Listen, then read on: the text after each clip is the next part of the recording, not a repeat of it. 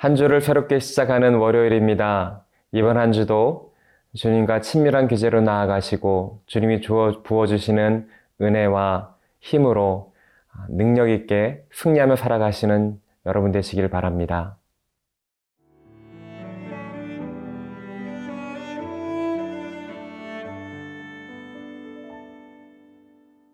갈라디아서 4장 1절에서 11절 말씀입니다. 내가 또 말하노니 유업을 이을 자가 모든 것의 주인이나 어렸을 동안에는 종과 다름이 없어서 그 아버지가 정한 때까지 후견인과 청지기 아래에 있나니 이와 같이 우리도 어렸을 때에 이 세상의 초등학문 아래에 있어서 종노릇 하였더니 때가 참에 하나님이 그 아들을 보내사 여자에게서 나게 하시고 율법 아래에 나게 하신 것은 율법 아래에 있는 자들을 속량하시고 우리로 아들의 명분을 얻게 하려 하심이라. 너희가 아들이므로 하나님이 그 아들의 영을 우리 마음 가운데 보내사 아빠 아버지라 부르게 하셨느니라. 그러므로 내가 이후로는 종이 아니요 아들이니 아들이면 하나님으로 말미암아 유업을 받을 자니라. 그러나 너희가 그때에는 하나님을 알지 못하여 본질상 하나님이 아닌 자들에게 종노릇하였더니 이제는 너희가 하나님을 알 뿐 아니라 더욱이 하나님이 아신 바 되었거늘 어찌하여 다시 약하고 천박한 초등학문으로 돌아가서 다시 그들에게 종노릇하려 하느냐 너희가 날과 달과 절기와 해를 삼가 지키니 내가 너희를 위하여 수고한 것이 헛될까 두려워하노라 사도 바울은 어제 본문에서 우리가 그리스도를 믿음으로 말미암아 하나님의 자녀가 되고 상속자가 된다는 엄청난 진리를 선포했습니다. 하나님의 양자됨은 우리 신앙의 가장 중요한 진리인 것입니다. 그래서 어떤 설교가는 이 진리를 제대로 이해하는데 한평생이 걸릴 것이고 이것을 즐거워하는 데는 영원히 소요될 것이라고 말하기도 하였습니다. 그만큼 하나님의 양자됨을 누린다는 것, 우리 신앙에서 가장 중요한 것이고 평생 추구해야 될 목표인 것입니다. 그래서인지 사도 바울은 오늘 본문에서 이 양제됨에 대하여 좀 더 설명하고 있습니다. 1절, 2절을 함께 읽도록 하겠습니다. 내가 또 말하노니 유업을 이을 자가 모든 것의 주인이나 어렸을 동안에는 종과 다름이 없어서 그 아버지가 정한 때까지 후견인과 청지기 아래에 있나니. 사도 바울은 그 당시 로마 제국에 유행하던 양자의 풍습을 따라서 우리의 믿음의 관계를 설명하고 있는 것입니다. 그 당시 로마법에는 성년이 안 된 상속자는 노예나 다름이 없었습니다. 상속자일지라도 성년이 되기까지 어떠한 재산권이나 권리를 주장할 수 없었습니다. 로마의 상속자는 14세가 되기까지 아버지에 의해 임명된 가정교사로부터 배움을 받고 지도를 받았습니다. 25세가 될 때까지 후견인으로부터 관리를 받았습니다. 그리고 청년기 훈련을 다 마치고서야 성인이 되었을 때 비로소 성인된 증거로 새 망토를 받음으로 그 다음부터 독자적으로 재산권을 행사할 수 있었던 것입니다. 이러한 어, 양제 노마 제국의 양제됨의 법칙이 우리 신앙생활에도 동일하게 적용된다는 것입니다. 우리 3절을 함께 읽도록 하겠습니다. 이와 같이 우리도 어렸을 때 이 세상의 초등 학문 아래 있어서 종노릇 하였더니 우리가 믿음으로 자유함이 이르기 전까지 우리는 율법을 말미암아 초등 학문에 있어서 종노릇 하는 것과 같다라고 이야기하는 것입니다. 여기서 초등 학문이라는 것은 하나님 앞에서 의롭게 되기 위한 우리 인간의 모든 종교적 행위를 나타내는 것입니다. 우리가 하나님의 양자됨이 됐을 때 우리가 하나님 앞에 자유함으로 온전함으로 나아갈 수 있지만 초등학문을 가지고는 하나님과 친밀과 기쁨의 관계로 결코 나아갈 수 없는 것입니다. 성인이 되었을 때 비로소 우리의 모든 재산권을 행사할 수 있듯이 초등학문과 율법에서 벗어날 때 비로소 우리는 우리가 믿는 믿음의 복을 온전히 누릴 수 있는, 있게 되는 것입니다. 우리 사절을 함께 읽도록 하겠습니다. 때가 참에 하나님이 그 아들을 보내사 여자에게 나게 하시고 율법 아래에 나게 하신 것은 바로 우리가 초등학문에 벗어나서 성인에 이르게 되는 때, 바로 그때가 바로 하나님께서 그 아들을 보내실 때라고 우리 사절에서 말하고 있습니다. 여자에게 나셨다는 것은 예수님께서 완전한 인간으로 나셨다는 것입니다. 율법 아래 나셨다는 것은 모든 인간이 그러하듯이 예수님 또한 율법을 지키도록 태어나신 것이라는 것입니다. 이런 예수님께서는 죄가 없으신 분이시기에 우리 5절에서 나왔듯이 우리를 속량하실 수 있는 분이신 것입니다. 속량한다는 것은 죄값을 치르고 어, 노예를 풀어준다는 뜻인 것입니다.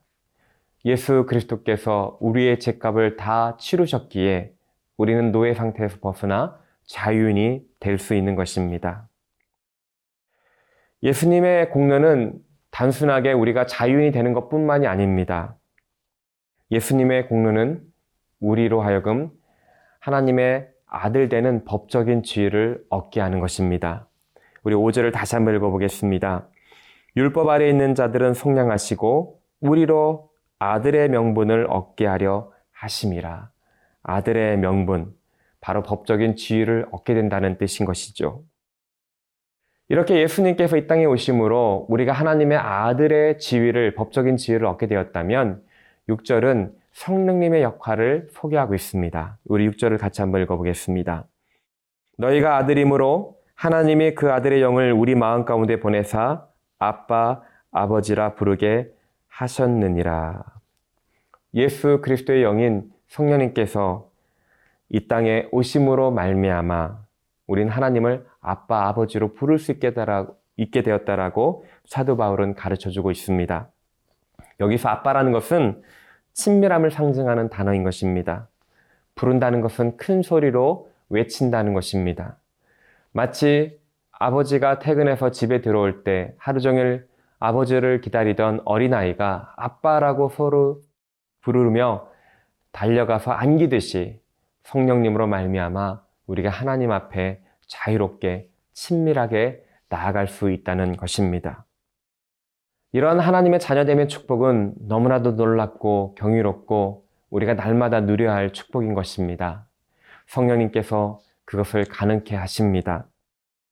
오늘 사랑하는 성도 여러분, 오늘 예수 그리스도로 말미암아 우리가 하나님의 자녀 되었고 성령님으로 말미암아 우리가 하나님 앞에 친밀하게 아빠를 부르며 나아갈 수 있는 권세와 자격이 주어짐을 알고 그것을 더 풍성히 누리는 저와 여러분 되시기를 바랍니다.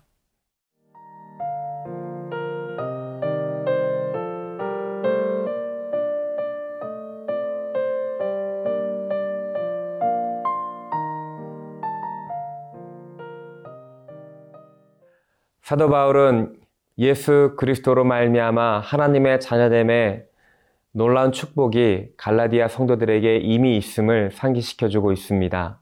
우리 7절 8절을 함께 읽도록 하겠습니다.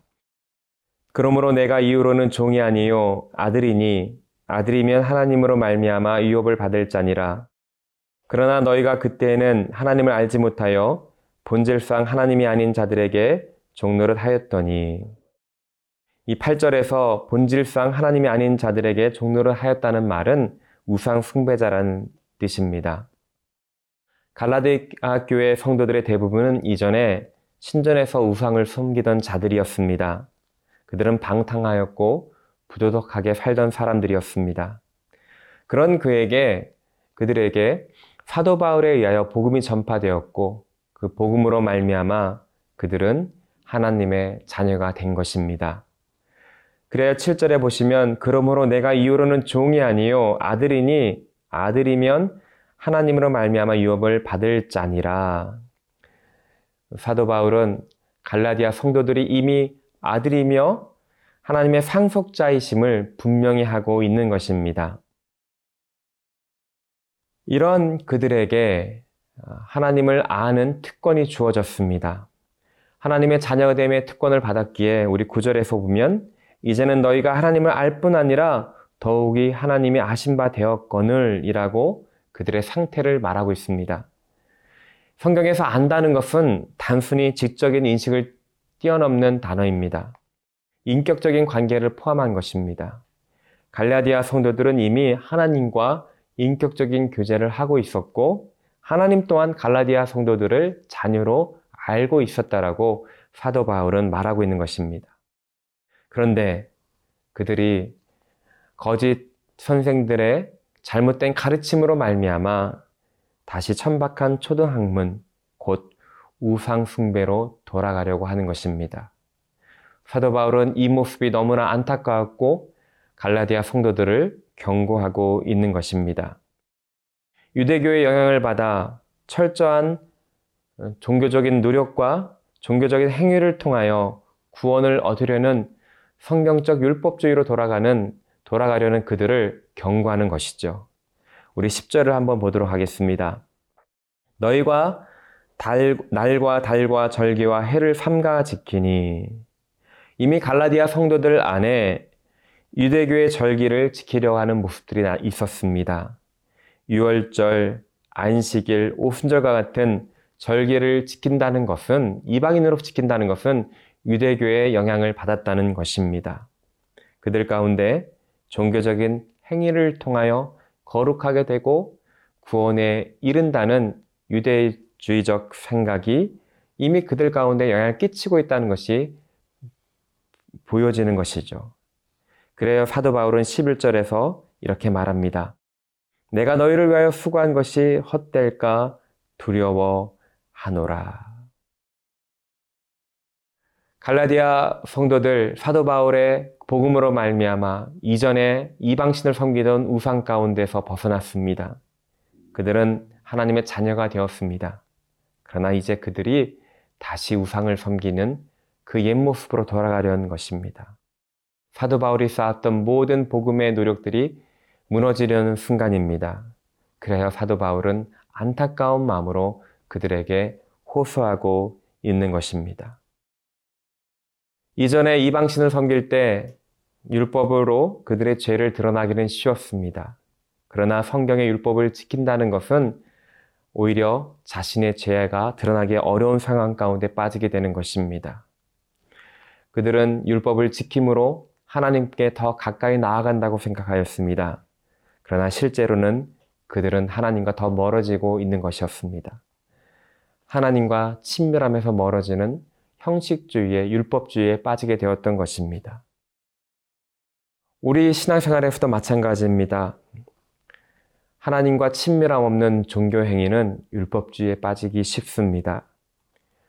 하나님 아버지와 친밀함을 잃어버릴 때 우리의 모든 예배와 기도와 우리의 말씀을 보는 것은 우상 숭배와 같은 종의 습관으로 나아가는 것입니다. 사랑하는 성도 여러분, 오늘 다시 한번 우리 삶을, 우리 마음을 살펴봐야 될 줄 믿습니다.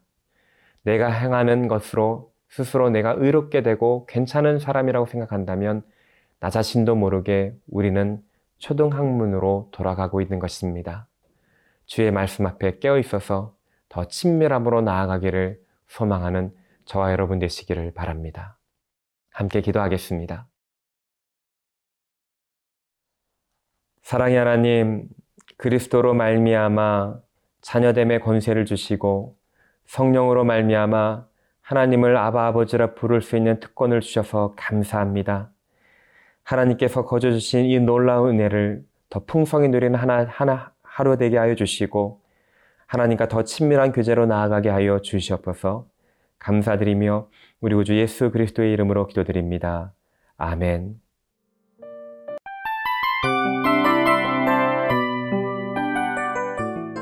이 프로그램은 청취자 여러분의 소중한 후원으로 제작됩니다.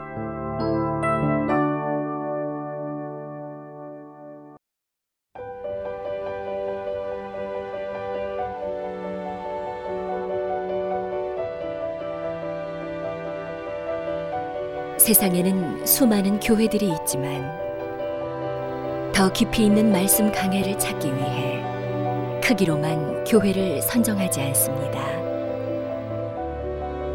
보다 좋은 영적 콘텐츠를 더 많이 나누기 위해 방송비를 받지 않습니다.